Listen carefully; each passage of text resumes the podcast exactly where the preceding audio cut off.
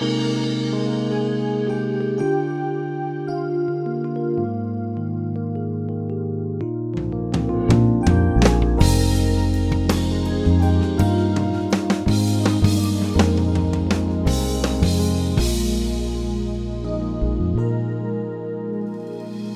My name's Jon Redmond from First Baptist Church in Pasadena, Texas, and I want to thank you for joining us today on Peace by Believing. And wherever you may be today and whatever you might be going through in your life, I hope you're doing well. But if you're not, if you're struggling, I'm hoping this program today can be an encouragement to you because today we're going to be thinking about the secret of the Christian life. And there is a big secret that it's actually I say it's a secret. It's revealed in the scripture, so it's not a secret, but to many people it is a secret. They don't know. And so today we're going to be thinking about how we can discover something that many people don't know, and maybe that all of us have missed out at times in our life, and that is how we can live the Christian life in a much better way than many of us do. And so I hope this sermon will be an, a blessing and an encouragement to you as you listen. Hey, I had something happen. Before I get into the sermon, I need the congregation to help me to understand and interpret this situation. On Tuesday nights, the ministerial staff has been trying to go out between 5:30 and 7 o'clock to make some visits. People visit our church. We're just trying to go. Thank them for coming to our church. We're going out in teams of two. And one of those teams is Rick Lipsy and Carrie Eves. And so a few nights ago, they were out making a visit and they went to this lady's house who had just visited our church, I think one time. She'd only been here once. And she was learning about the church and she was learning about the website and she was learning that you could go online and hear sermons. And so she was actually, she had pulled up on this night, she had pulled up one of my sermons and she was just watching it on her iPad. Well, anyway, they went to the door. She answers the door, iPad in hand, listening to one of my sermons. And they're trying to talk to her about the church, and she's got these two things going on at the same time, and she's trying to turn the sermon off so she can listen to them, but she wasn't quite familiar with the iPad. And so, out of frustration, she said to them, I don't know how to stop him. and then Rick said, Neither do we. And so, what I need is an interpretation as to what that means. I think I know what it means. So, open your Bibles today to John chapter 15. John chapter 15. I want to talk to you today about the secret of the Christian life. And I can give it to you in one sentence if you want to write this down or if you want to just take it in and mull it over. But the secret of the Christian life is simply this Jesus Christ can and will change your life from the inside out if you will abide in Him. Now, I want to come back to that. In fact, that's all we're going to be thinking about today. But I want to say it again, and I want you to hear those words one more time. Jesus Christ can and will, say can and will. Jesus Christ can and will change your life from the inside out if you will abide in him. Now, when we hear that statement, the first thing we think is, well, what does it mean to abide in Jesus? If I can do something, if by abiding in Jesus, I put myself in a position for Him to change my life from the inside out, not from the outside in, but from the inside out, I need to know what it means to abide. So let's just read the passage first of all, and then we'll come back and try to answer that question. Jesus is speaking. John chapter 15 and verse number 1. And Jesus said, I am the true vine, and my Father is the vine dresser. Let me pause right there and say that in the Old Testament, Israel many times is referred to as a vine, God's vine. And, and so what had happened was that as you were walking through the temple area on one of the outer gates, there was a huge golden vine representing the nation of Israel. And so many of the Jewish people thought since we are Jewish, since we are Israelites, we have a relationship with God. We are part of the vine. They thought that since they had been born into a Jewish family, grown up in a Jewish home, believed in God, that they had spiritual life. And so, probably what was happening on this night is that Jesus was walking with his disciples across that temple area, and he looked up and he saw that vine on the outside of that gate, and he said to them, I am the true vine. In other words, he was saying, You think that you have spiritual life because you're Jewish. You think because you've been raised up learning about all the Old Testament laws, you've been raised up in a devout family, you think because you're Jewish, you're right with God. But you need to understand that true life doesn't come from your religious heritage. True life comes from me. And so that's why Jesus, probably looking up at that vine, he said, You need to understand, I am the true vine. Life is in me, and my Father is the vine dresser. Verse 2. Every branch in me that does not bear fruit, he takes away. And every branch that bears fruit, he prunes that it may bear more fruit. You are already clean because of the word which I have spoken to you. Abide in me, and I in you. As the branch cannot bear fruit of itself unless it abides in the vine, neither can you unless you abide in me. Now, verse 5 is one of the most critical verses in all the New Testament, one of my favorites. Jesus said, I am the vine, you are the branches. He who abides in me and I in him bears much fruit. For without me, you can do nothing. And so Jesus here is using an illustration that everybody then and everybody now would be familiar with. He's talking about a vine and he's talking about branches. And he's saying what is true agriculturally is true spiritually. Just like a branch, in order to bear fruit, apples, oranges, peaches, whatever kind of fruit, that branch has got to be connected to the vine. The life is in the vine. The sap flows from the vine to the branches. And as long as the branches are in the vine, they will bear fruit. But the fruit is produced from the vine. All the branches are doing, they're abiding in the vine. So it's, an, it's, it's something easy for us to understand spiritually. Jesus is saying, in the spiritual life, I'm the vine. The life is in me. Everything you're looking for is found in me if you will stay connected to me, if you will be in a right relationship with me, I'm going to produce fruit in your life. But the key is this whole idea of abiding in Jesus. So, back to the original question what does it mean to abide? Well, if we were in a seminary classroom studying this Greek word meno, M E N O, our Greek professor would explain to us that that word literally means to remain to stay connected to. In fact, I wrote down a lot of possible definitions for the Greek word meno. Here's what it means it means to dwell, to stay, to settle in, to sink deeper into. Again, remain, I think, is the best word. The idea is continual togetherness. And so, what Jesus is saying is if you, as a branch, will make it the aim of your life to stay continually connected to and remain in me, I'm going to produce fruit in your life. Now, as I said, that's the classroom answer for what does it mean to abide. abide. But what would be the practical answer? I mean, just right out there where we live. What, we talk about to remain, and, but what does it mean to abide in Jesus? Well, I've tried to make this as simple as I could so I could understand it better, and then so that you could too.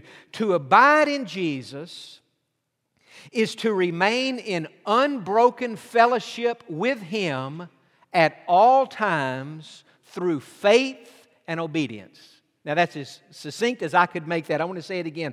To abide in Jesus is to remain in unbroken fellowship with Him at all times through faith and obedience. So, the key part of that definition is unbroken fellowship with Jesus at all times. That is, He is our spiritual vine. We are the branches. We don't go out there and try to produce our own fruit. We don't try to change our own lives. We depend on Jesus. We trust in Jesus. We stay connected to Jesus. And as we stay connected to Him, what does He do? He produces fruit in our lives. Now, does that make sense? If it does, say amen turn to, keep your place there in John 15, but turn to Galatians chapter 5, because I want us to think just for a moment about what Jesus is saying when he says, you will bear fruit. It's interesting in the passage he talks he begin he begins by saying you'll bear fruit. And then he says you'll bear more fruit. And then he at the end says you'll bear much fruit. And so Jesus is saying the closer you abide, the more faithfully you abide, The longer you abide, the longer you have this relationship with me where there is unbroken fellowship. There's nothing between you and Jesus. Now, as I was thinking about that, think about what, what this means. That means between you and Jesus, you're the branch, He's the vine. You cannot have anything between the two of you. Now, listen to this long list I made no sin. See, if there's sin in your life, I know we all sin, but I mean, if there's unconfessed, unrepented of sin in your life, that sin comes between you and Jesus.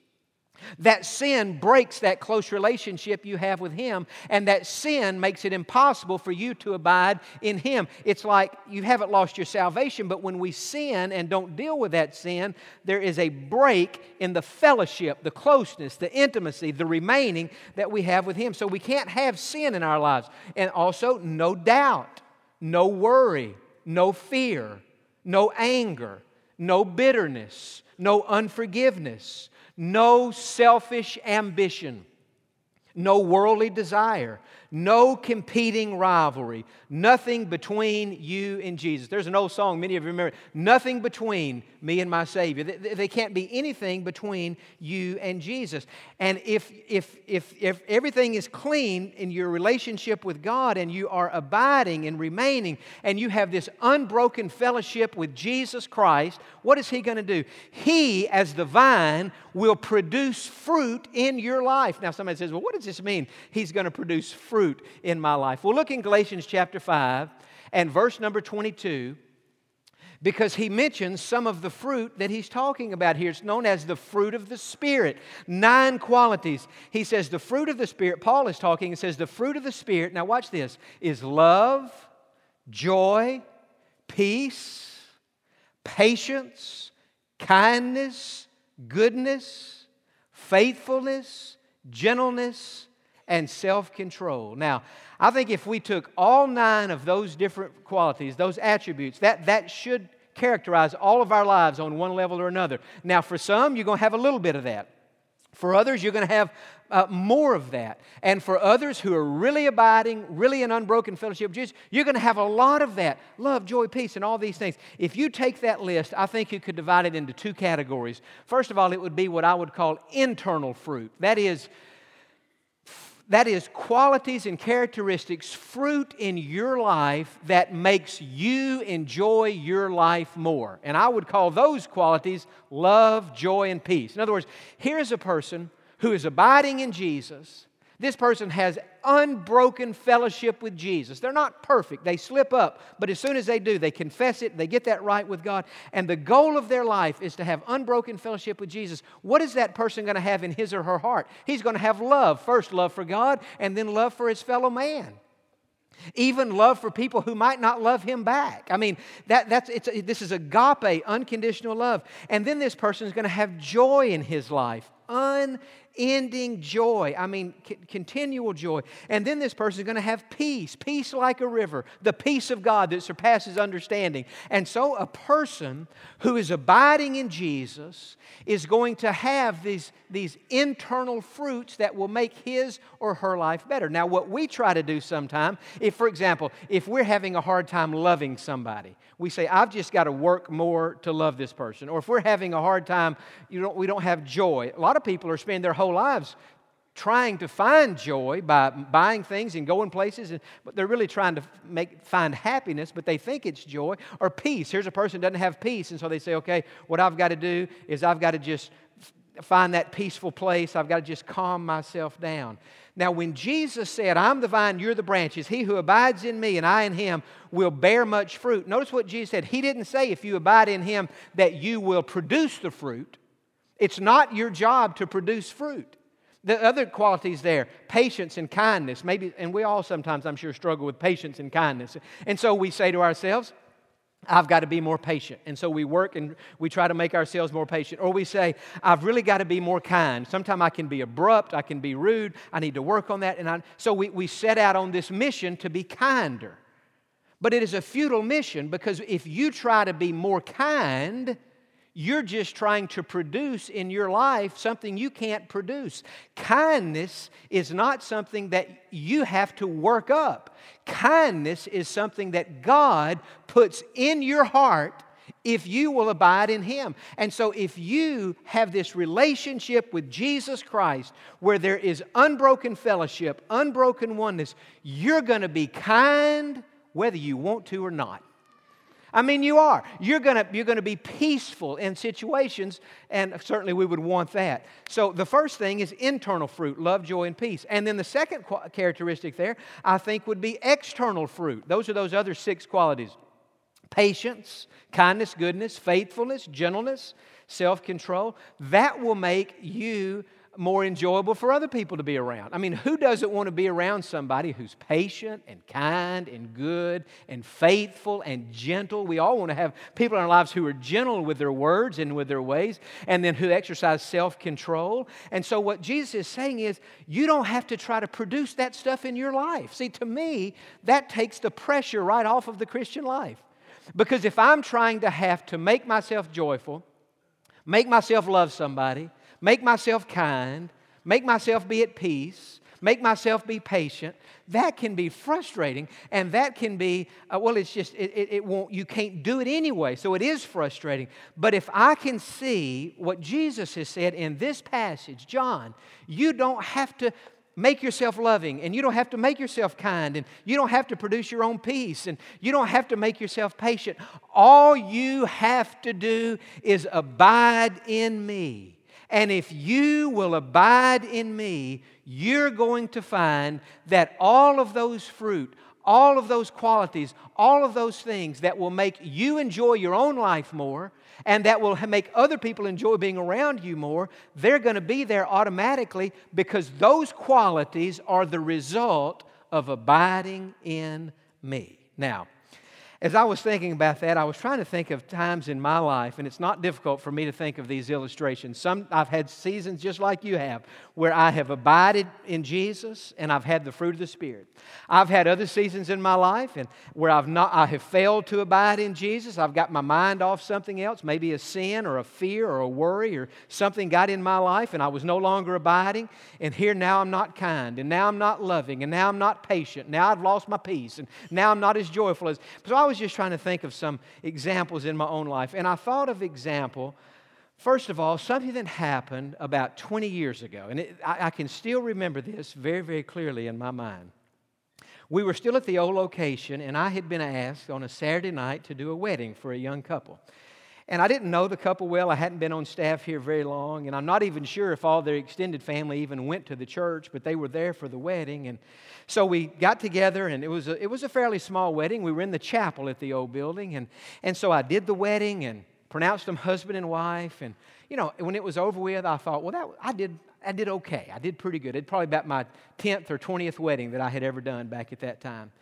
Well, while I was there kind of patting myself on the back, you know, for doing such a good job, the mother of the bride came up to me and she was not happy. I could tell that when she came up to me. And she said, Young man, you forgot to do the rings. You forgot to have them exchange the rings. And that was my response. Oh, no. I, and I said to her, I said, Oh, and I, I reviewed it in my mind and I thought, She's right. I forgot to do the rings. And so I said, Ma'am, I am so sorry that I forgot to do that. I feel badly about that. She said, I'm sorry is not enough. She said, What I want you to do is go out in the hall, get everybody back in the chapel. She said, We videoed this thing, and I want you to do the whole thing all over again because you messed it up.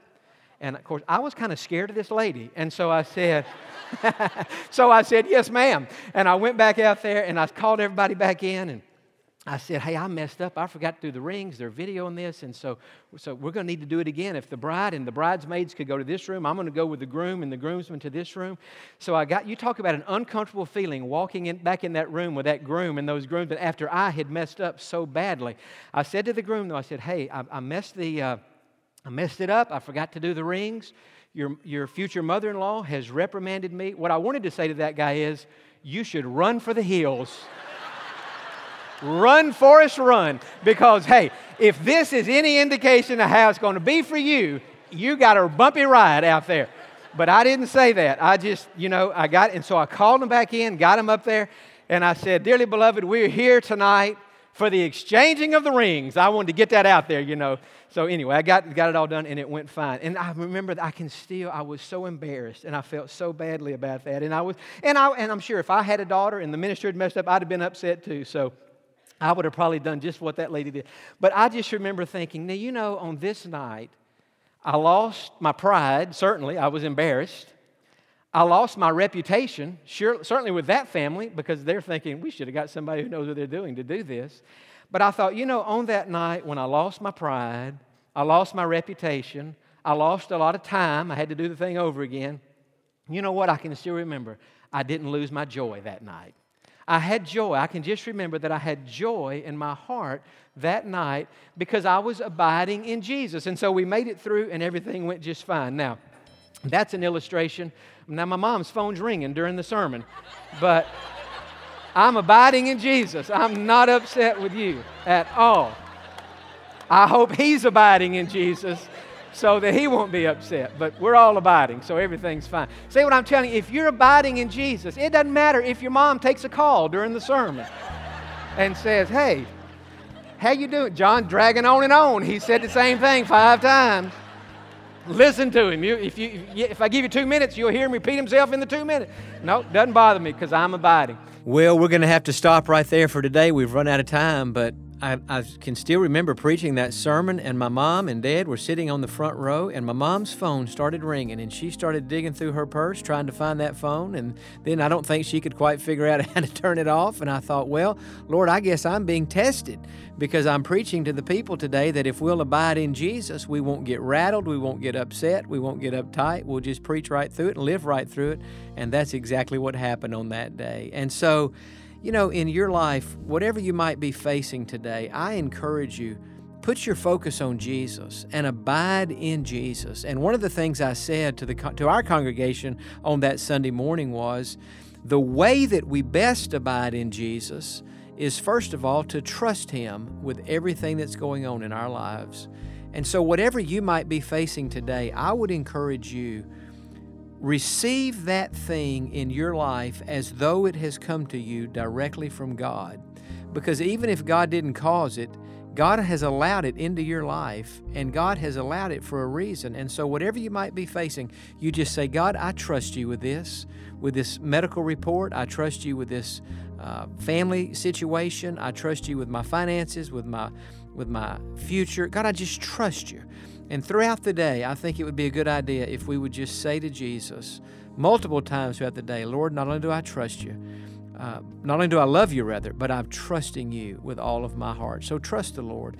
And then again, I, another thing I think it means to abide in Jesus, it is that we just talk to Him as though He is real, because He is. He's a real person. There's something about talking to Jesus throughout the day that just keeps Him ever present in our minds. He's always in our hearts, but it just helps us to abide and keep that unbroken fellowship with Him. If you have never asked Jesus Christ to come into your heart to make you a Christian, would you just pray this prayer right now? This is the first step to abiding. You've got to be grafted in. You're a branch, and you've got to be grafted into the vine. Just say, Lord Jesus, I need you in my life. I need spiritual life, and that life is only found in you. Please come into my heart, forgive all of my sins, and make me a Christian. I ask you to save me, and I trust you to do it. Friend, if you have prayed that prayer, God has heard you. God has saved you. God has forgiven your sins. And today is your spiritual birthday. And I want to congratulate you on making the greatest decision that you could ever make in all of your life. We're blessed today to have Rick Lipsey in the studio with us. He's a treasured friend of mine. He's been on our staff here in Pasadena for well over 20 years. Rick, could they go to the website? Could they be blessed by looking at our website? Tell them a little bit about that. Yes, if you go to peacebybelieving.org, there is a section on there called Spiritual Growth. And on that section, you will find some booklets that Jon has written. And one booklet that would be great to follow up today's message is one called How to Be a Happy Christian. When we abide in Christ, there is a joy that comes through our life that can't be explained. And that booklet will help you find that joy in your new Christian life if you just prayed with Him just a few moments ago. And so you can go to the website, you can pull that up, you can read that right on your computer or phone. But thanks for being with us today, and I hope you'll join us next time.